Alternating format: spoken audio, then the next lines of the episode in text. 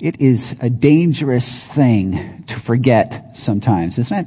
You know, I uh, am right now going through all kinds of grief with, with Apple. Because uh, on my, my phone, uh, I didn't even know I had this, but I guess I have a secondary security system on my phone. And so I remember my first password. That's, that's fine. But the second password, you know, you can put up the second password. Don't do this I, I, if, you, if you haven't. But, but I set up a second password. I must have. And they said it was one of my former phone numbers. Uh, but I can't remember it. And so I've called them and I've talked to the highest rung on the, the customer service ladder I can talk to. I remember talking to this one guy who couldn't help me and I said, okay, that's fine. Who's your boss? Who can I talk to beyond you? And he said, there's nobody. I am, I am the top rung. I said, okay, how do I get hold of Tim Cook? And he's the CEO. He said, well, good luck with that one. So, so, uh, my phone, it's a nice phone, but it doesn't work because I forgot. There, this smart, smartphone an awful lot of it is limited now. I mean, I went through all my records. I've tried everything to try to remember, and I, I just forgot.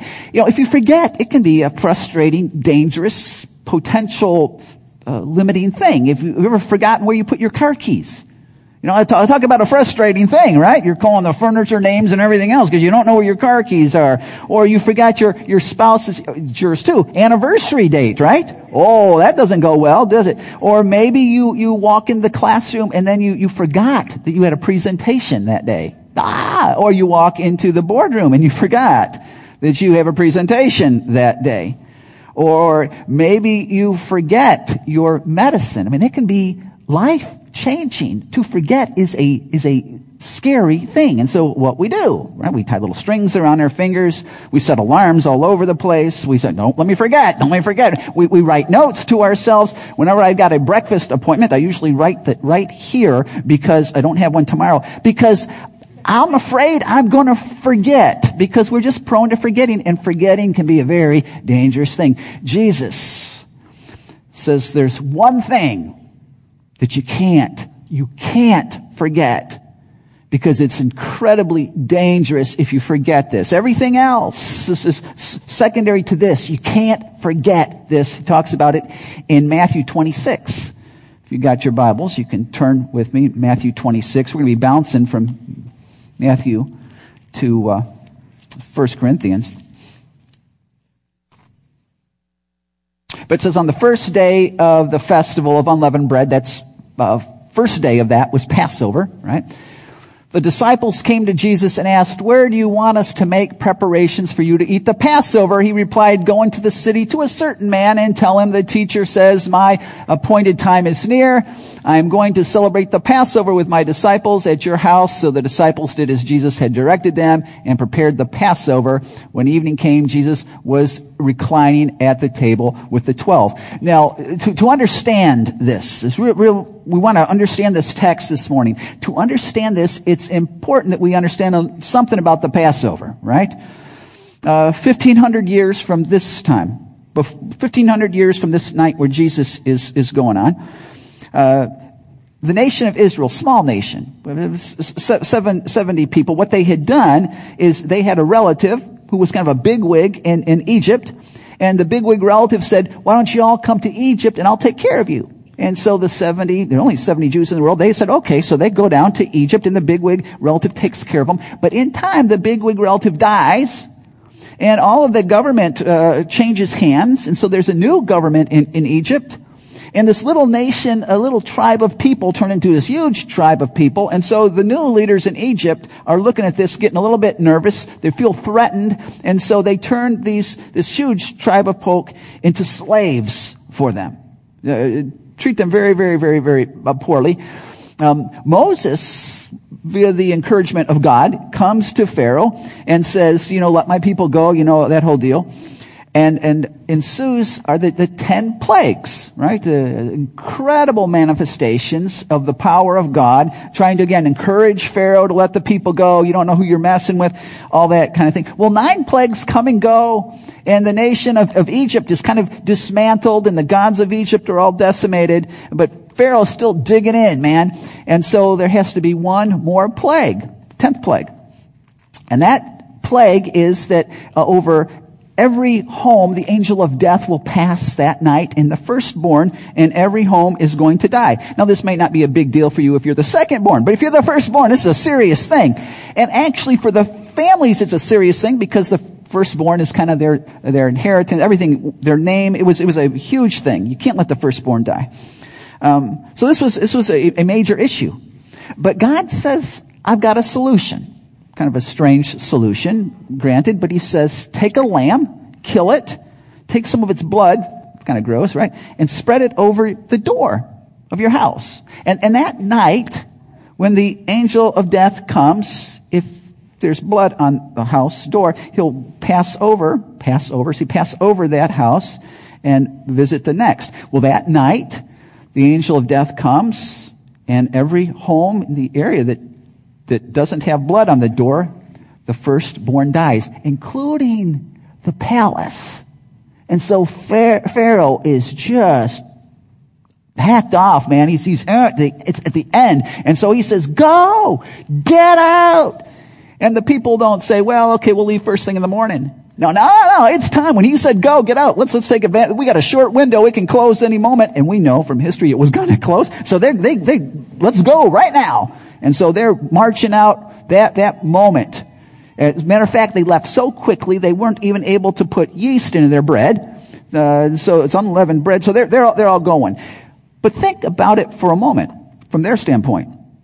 They had been slaves for the last 400 years, working seven days a week uh, underneath the, the incredible tyranny of Pharaoh, you would go to work in the morning, not sure if you'd come back because if they didn't like you, you had zero rights, right? I mean, it was, it was, you did something wrong. It was, it was not, you weren't coming home. And so for, for, for 400 plus years, this is how they lived. And now, they're free. They don't know what it means to be free. They just don't have to answer to Pharaoh anymore.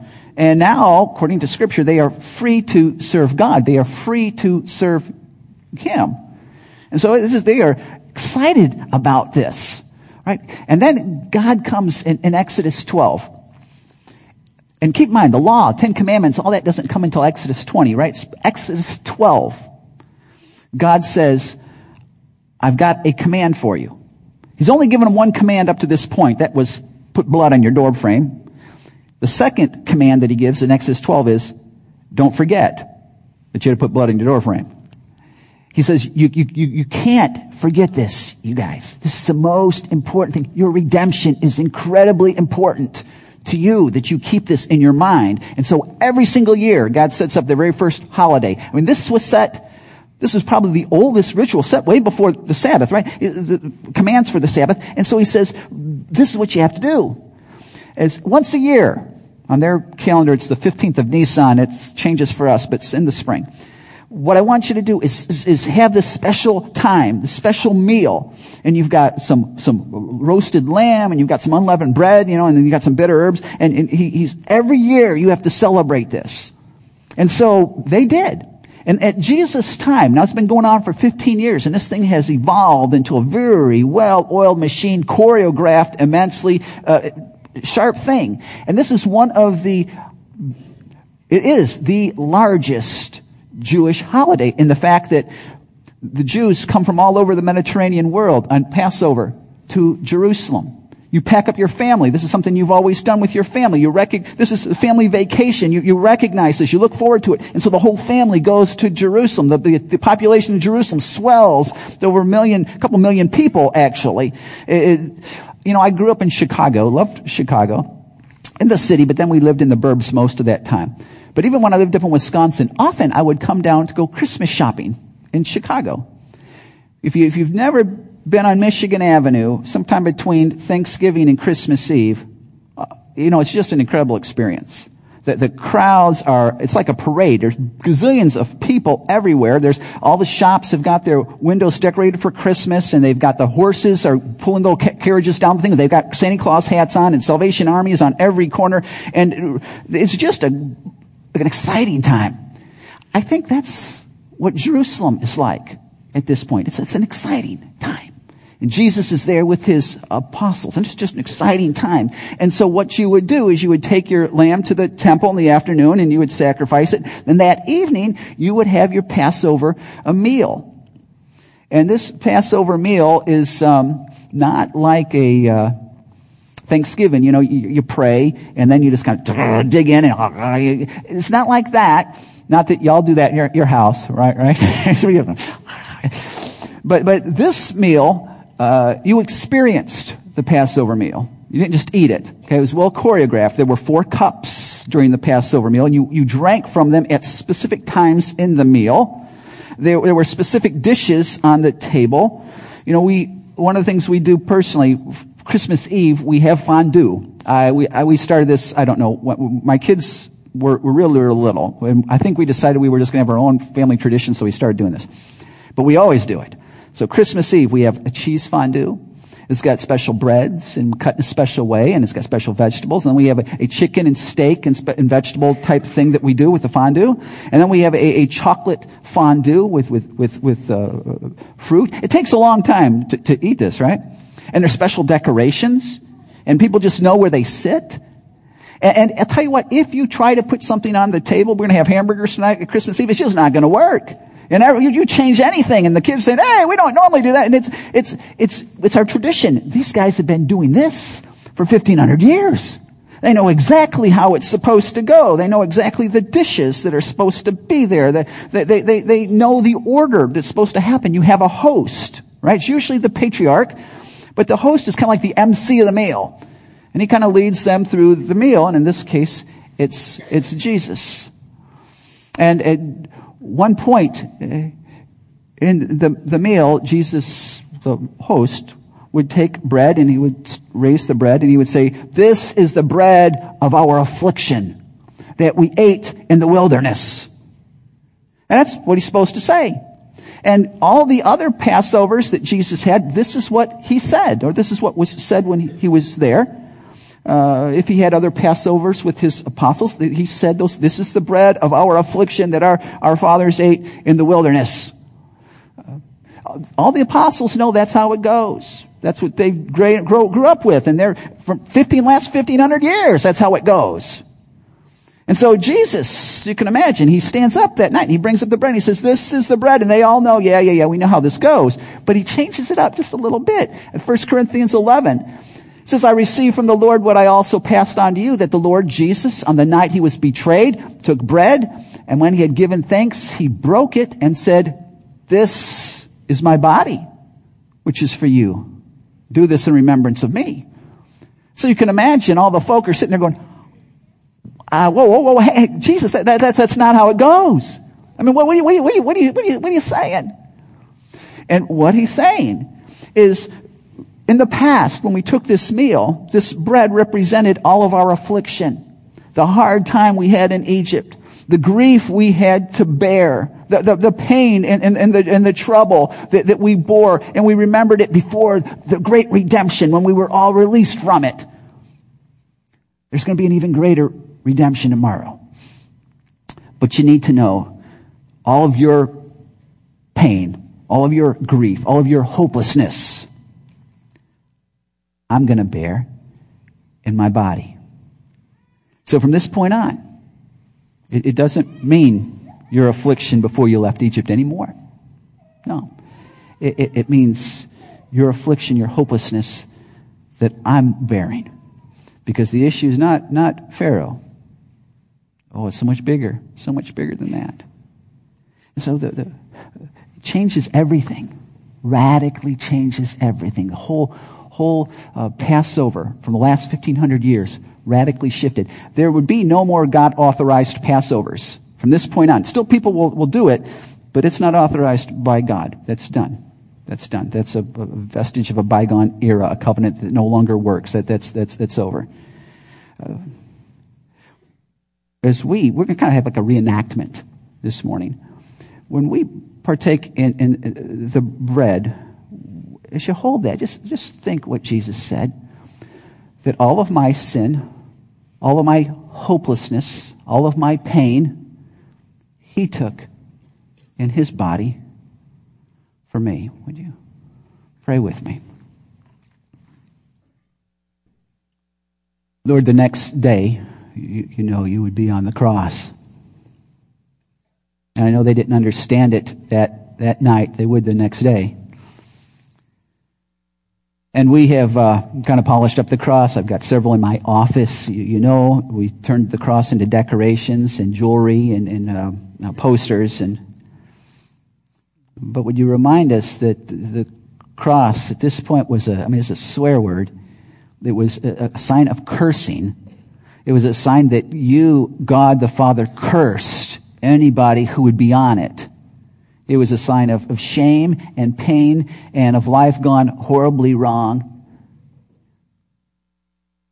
And yet, oh God, there's no greater sign of your love for us because it was my cross that you took, Jesus. It was our, our cross that it was our affliction that you brought into your body that you paid for for for us.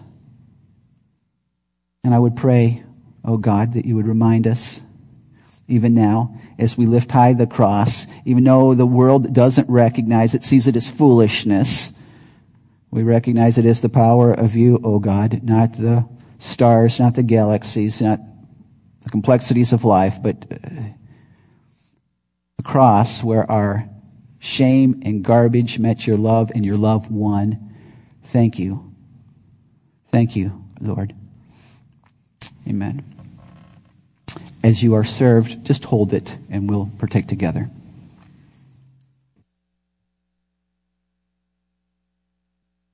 Don't you wonder with those first, uh, the apostles, that first, it was the first supper in many ways. It would be the first time anyone would participate in communion. And uh, what they were thinking, what they were feeling when, they, when that transpired. Uh, in the, the, the text, 1 Corinthians 11, I love this because it says that uh, this is my body which is for you. Uh, those two words, for you, really, really jump out. For, you know, I think it's small word, well, three letters, right? Three letters in Greek, small word. But yet, theologically, that is the heaviest, most powerful word in this text. It's, it's, word for can have different nuances, uh, of course, but what it is here is it means uh, instead of, in your stead. Jesus is saying, this is my body broken instead of yours. This is, this is my, my blood spilled out instead of yours. If you think back over the, the Passover, this is uh, amazing to me. You have the nine plagues, right? And, and miraculous, all of them miraculous, but they weren't enough. You had to have the tenth plague. You had to have the death of the firstborn before there could be redemption. There, there had to be that, that uh, killing of, of the first before they were set free. Here, here, Jesus is going to be that. And, the Passover, this is amazing too if you think about it, because the angel of death wasn't just going to come to the Egyptian houses, right? It's not going to just go to, I'm just going to go to mean people and not nice people. I'm just going to go to the unrighteous folk and, and not the, the, the kind folk. I'm just going to go to, to horrible people and not to sincere people. No, no, no. The angel of death is going over all the homes. The judgment of God is over all. And this is amazing we realize we may not be as bad as we could be. There are some people, obviously, who are very, very, very bad. They, they've unleashed uh, no inhibitions. Their, their goal is advancement of themselves, their pleasure at any cost, and they, they do. They, they get there. Zero value for human life. That's, that's uh, horrible. And we might say, well, I'm not like that. And that's true. That's, great. that's good, good. But we also know when we stop there are things I think about sometimes I probably shouldn't think about. Not really. And there are things that I should do that I don't. And I, pretend that I forgot or I, I, I pretend that I, I didn't hear. We know deep down there's nobody who's innocent. Yeah, I'm not as bad as, but there's nobody who's innocent. Nobody. The judgment of God comes over all. And, and unless the blood is, uh, you, you, know what? The, the, the judgment of God falls. It falls. And so Jesus speaks here. And at the, the, the, the, the Last Supper, Passover, he says, this, this cup, right, is, is the New Testament, New Covenant of my blood, he says. Now, the, the apostles there that night, they were looking for a new new covenant. God had said in the Old Testament that a new covenant is coming. The Old Covenant, remember this? It was the, what was established with Moses on Sinai. Included a sacrificial system. It included mm, closeness to God to an extent, but he kind of hung out in a tent. You couldn't get right next to him. It was, um, a picture of our real relationship with him. You couldn't get real close to him. It was, a, it was a relationship of works to an extent. And they failed this thing and they tripped over it and they failed it over and over and over again. They couldn't keep it up. And so God says, one day I'm going to bring about a new covenant where I myself will come in to you and the closeness will be there. And so they're, they're waiting for this new covenant. Well, when Jesus that night says, Hey, this is the new covenant of my blood, saying, it's here. It's here. Now, when God, most often when he set up a covenant, there was, there was bloodshed, there was sacrifice. When he made a covenant with Noah, there was sacrifice. He makes a covenant with Abraham, there's sacrifice. He makes a covenant with Moses and all of Israel, Mosaic covenant, there's sacrifice. Most often when God would set up a covenant, there would be, there would be blood. And so that's why you couldn't just take the lamb and just like clunk it on it, its head and have it die. Now you had to, it had to have its blood shed because Jewish mind, life was in the blood. And they would watch the, the life pour out.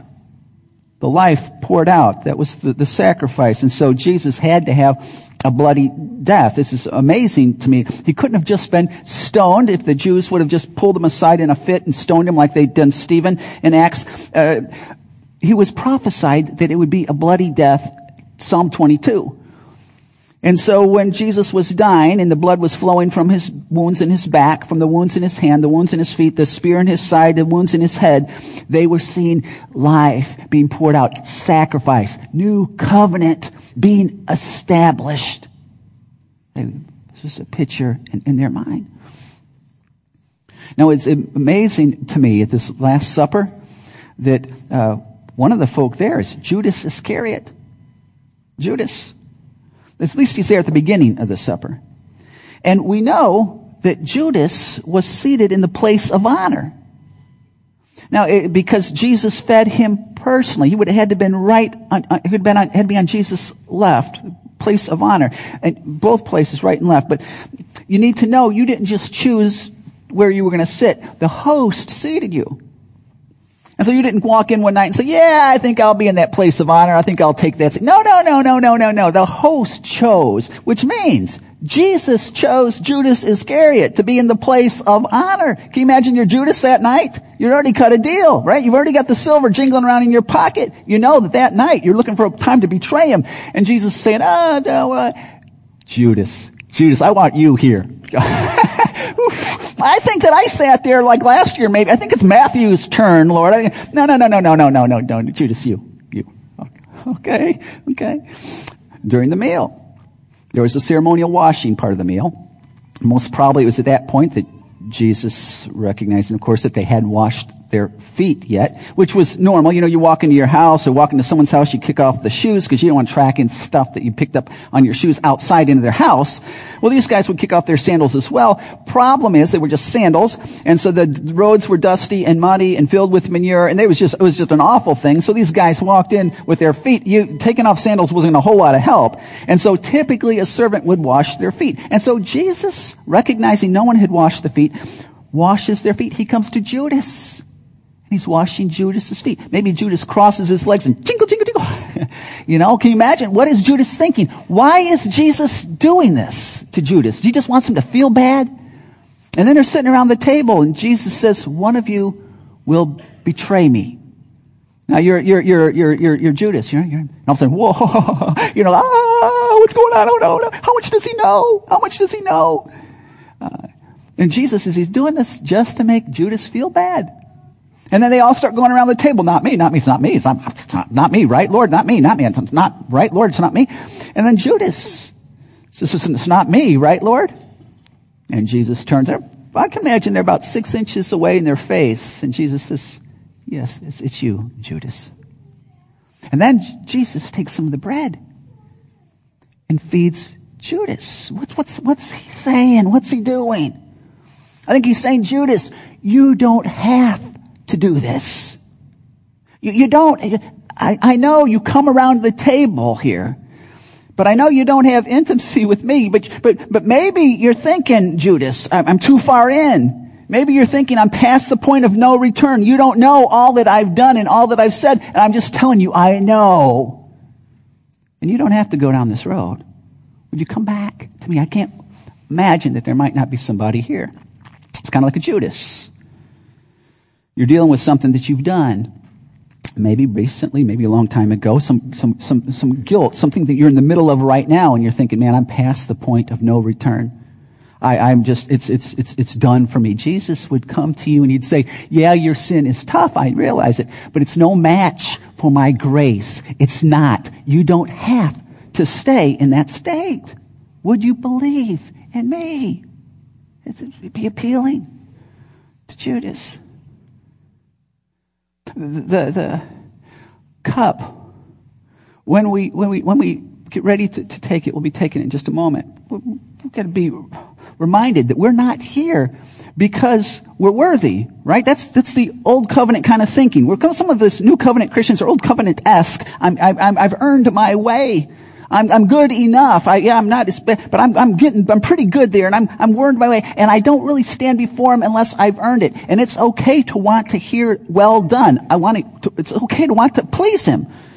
As long as we recognize that my acceptance by him is not dependent on, on my actions, my performance.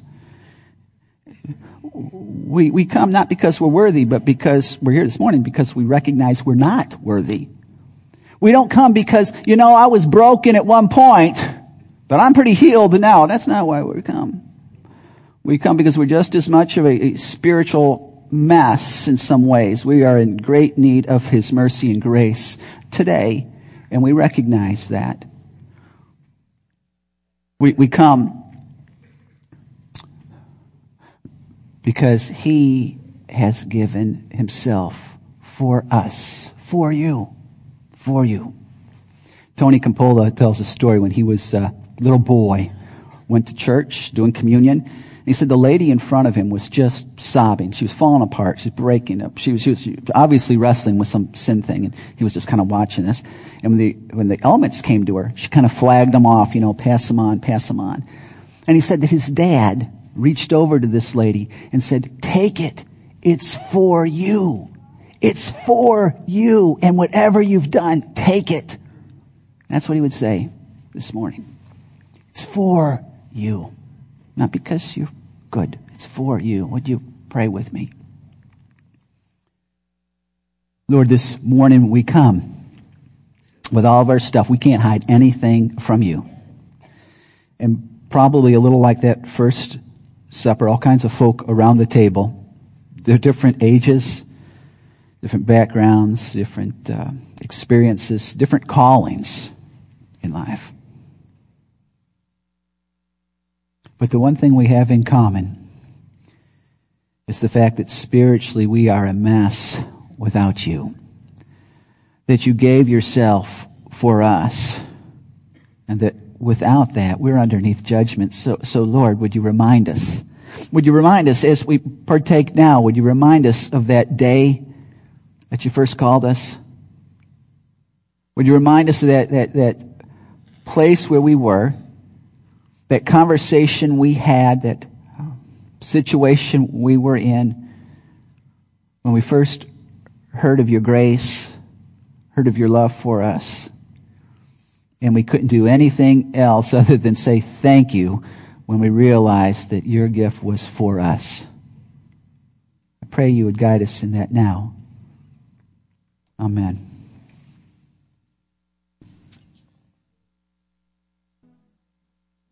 Likewise, Scripture says that when supper was over, and Jesus took the cup, and the third cup in the meal, he says, This cup is the new covenant of my blood, which is spilled out for many. Do this in remembrance of me. Let's drink.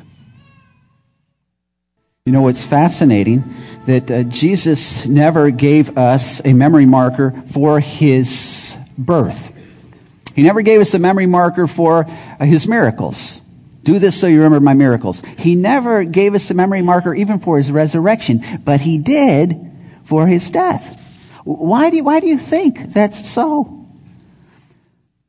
We like to be remembered. I, I like to be remembered. Uh, maybe it makes me feel affirmed, makes me feel loved, makes me feel appreciated. You think Jesus said, remember me because, you know, I paid such a big price for you, you blockheads. It's just nice to be appreciated when you remember me. Is this why? I want to be affirmed and feel loved. This is why I want you to remember me. I don't, I don't, I don't think so. Uh, let, me give you an, an, illustration. It would help. Uh, we use men, but you could use men or women. Men, you're on a business trip, you're on the plane, and you're going away, and next to you sits this, this pretty gal. She's 10 years younger than you, uh, but, but pretty gal. And as you start talking, you, you realize you're from the same alma mater, same major in, in school, and, and that, that affinity brings about some conversation, and same field basically that you're working in and she pulls out a book to read and it just happens to be your favorite author and you've actually even read the book before. So more conversation. It was great conversation. As the plane lands and you guys start to get off, you realize you're staying in the, the same hotel. And so, no use in paying for two separate cabs. And so let's just share a cab and that'd be fine. So you go to the hotel and, and when you get there, you go your separate ways, but you find your mind thinking about her. Nothing trashy, nothing tacky, just it was pleasant. It was a nice, pleasant thing. And so you change and then you get ready to go down for dinner and you go down to the, the, the hotel restaurant and you're in, in line and about your time you're almost ready to be uh, called up. And then you get a tap on the shoulder and you turn around and it's the girl. And she's changed too for dinner, so you didn't recognize each other immediately. But you start talking and laughing and, and joking around. And then the maitre d' sees you two joking and laughing and talking around, and he says, well, table for two? And you're like, well, uh, sure, sure. And so you, you sit down, and this meal becomes a three hour dinner. And you've talked about everything, and part of the time you've got very personal, and you've unloaded all kinds of stuff, and there were tears, and there was laughter. And really, you just hate to see the time come to a close. And so one of you suggests that why don't we go for a walk along the, the river? Well, yeah, that'd be a good idea. So she's going to go up and get her sweater and you're going up to get your, your jacket. And as you got your key in the hotel room, you, you notice your, your wedding ring. You're just going to stop for a minute, stare. You slowly go on in the room and you, you sit down and you just kind of stare at it for a minute. You pull out your, your wallet or maybe you access your photos on your phone and you kind of look through the, the pictures of the family. There's, there's your wedding picture. And you remember the, the vows you made to each other. And you really do love your spouse. You, you really do. But when you remember this, you think, you know, it's probably not a good idea for me to go to, for a walk tonight with that, with that person. When you remember, and it protects. When you remember, that keeps you from, from, from scars. It, it, it alleviates a whole lot of, of, future pain. When you remember, it, it can bring about a, a, a, a peace and a contentment and a joy uh, when you remember who you belong to, you remember who you're in relationship with, you remember the price at which He paid for you, that you're redeemed, you're, you're not what you, what you were. You can live a, a forgiving and forgiven life, a grace-oriented life, a, a humble life. You can live the life that you were saved to live. You can live the life that you really want to live. But, but that's why Jesus said, but you gotta remember this one thing. You gotta remember the redemption you got to remember that you're, you're in relationship with me now. Uh, and when you remember, when you remember and you live your life in light of the cross, radically different, radically different.